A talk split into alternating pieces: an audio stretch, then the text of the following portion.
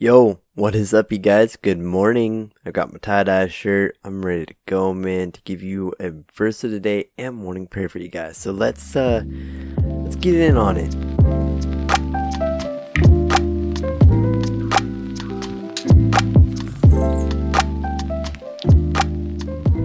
Yo, what is up, you guys? Good morning. I hope you guys are having an incredible morning this morning. You're up, you're going, you're out of bed, you're ready for the day, man. You got your breakfast, you got your coffee, you got everything you need to get up and going and ready for the day. But before you go off too early, I want to go ahead and introduce the morning prayer and verse of the day for you guys this morning. So, starting off with our verse of the day, I want to go ahead and go through the Lord's Prayer. This is going to be awesome. It's going to be great, and I hope you get a lot out of it. Starting off with the very first verse in the Lord's Prayer Our Father in heaven, hallowed be thy name. Looking first into the word hallowed means to consecrate or to revere as holy. So, beginning with um, addressing God and coming to God is addressing His holiness, addressing that He is the King of all kings, knowing His authority, knowing where His position is at in our lives is first and foremost the most important part in understanding who He is completely in our lives. We must first address God to who He is. He is the God of, of all gods.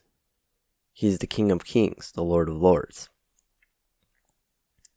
He is the King of kings in our lives, in our life, personal life. He is the Lord of lords in our personal life. He is over every other thing we put up in our life, every other idol, every other God, every other thing that we put before God. He is above that,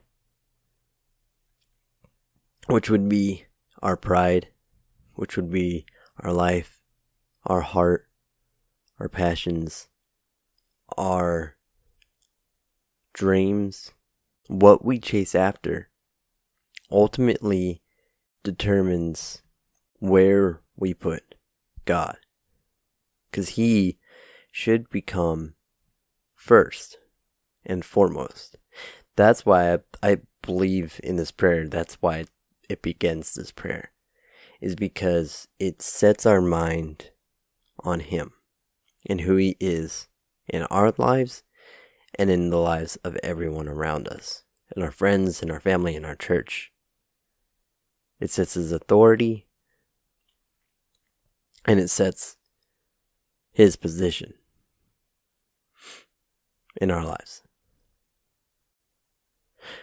So remember that verse as I pray for you guys this morning. Father God, I pray for the person on the other side of the screen, Lord God. I thank you, God, for this very first verse in the prayer that you have um, made for a template for us to understand who you are in our lives. God, I pray as we talk to you and we pray to you and we ask you questions that we would first and foremost understand your position first before addressing you as just our friend and as just our Father, but you are our God as well. You are our King as well. That you're not just a friend of ours. You're not just our buddy. You're not just our pal. You are our guide. You are our leader.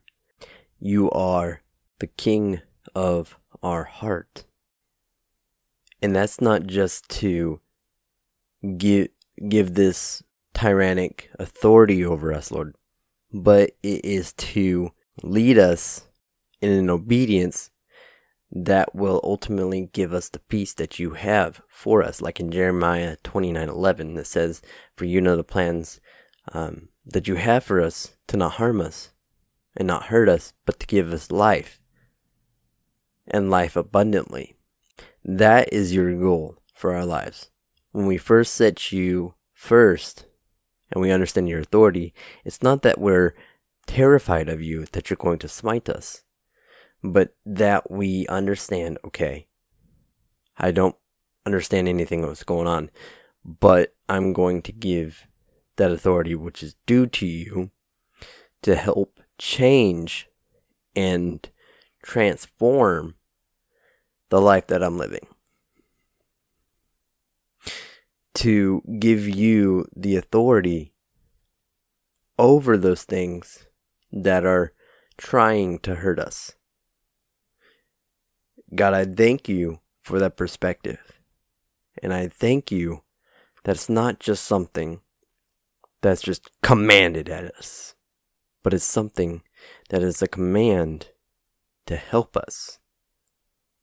It is just as a father tells a child to do something that may not make sense to that child, but he sees how it can help that child. And that is what you are doing in this very first verse. Is setting that boundary because you know and you understand what's better for us than we could comprehend.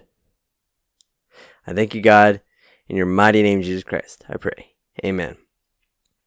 You guys have an amazing day. I love you guys. Remember this verse as you go throughout your day and first understand God's authority in our lives and understand what He can do if you give Him the authority that is due to Him and what He can do with your life and how He can transform it and what peace He can give into your life if you would just let Him. I love you guys. You guys have an amazing day. Remember, your children are God fearfully and wonderfully made, and I'll see you guys next time.